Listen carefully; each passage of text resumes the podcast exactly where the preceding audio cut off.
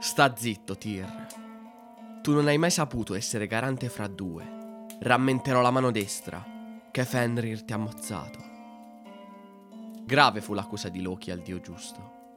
Eppure fu questa.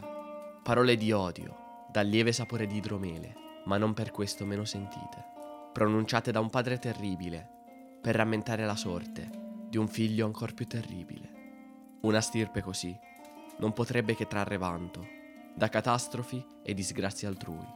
Ed ecco dunque il dio monco umiliato. L'universo, generato dagli opposti, negli opposti ancora vive e prospera, non solo da Yggdrasil e Retto, la terra popolata dalle creature degli dei e il cielo occupato dalle splendide dimore degli Aesir. Creature sinistre contendono l'ordine del cosmo agli dei. Tra queste, i peggiori, sono i figli di Loki.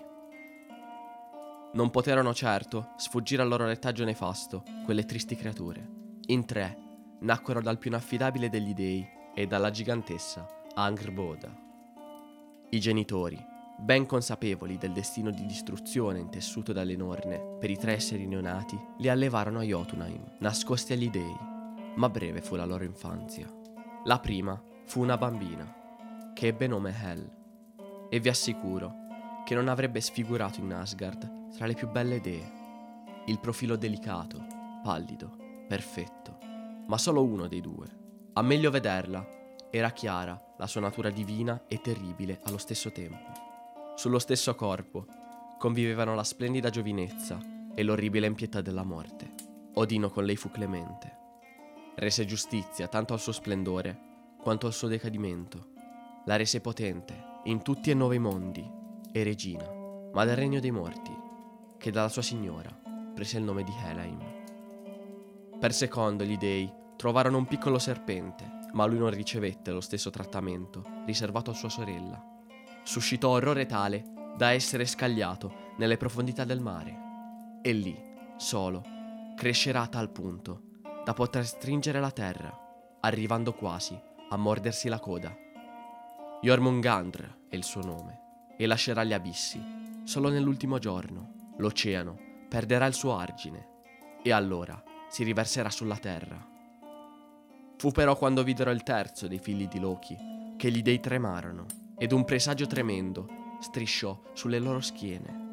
Più di tutti trasalì Odino, il padre di tutti, signore dei caduti, L'asse supremo arretrò innanzi ad un cucciolo di lupo. Il suo nome era Fenrir. Sin dal primo istante, Odino iniziò a pensare come liberarsi dalla minaccia di quel lupo, che sapeva dal destino fatalmente intrecciato al suo.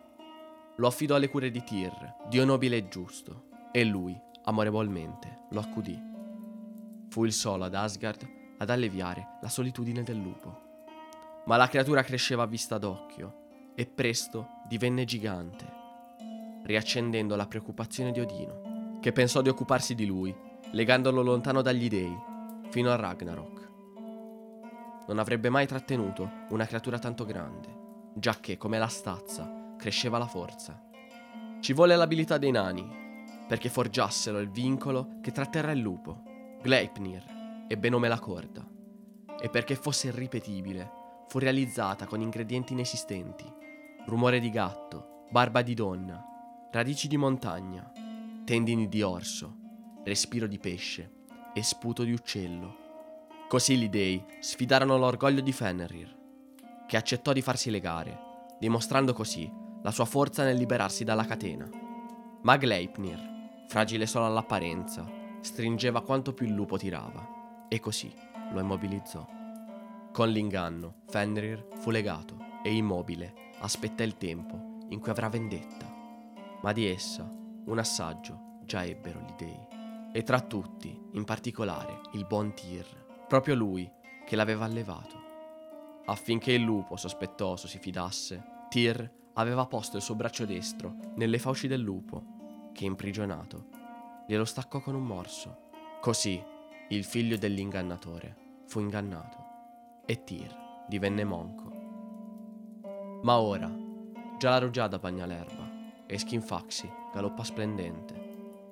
Questa storia è finita, ma presto canterò ancora.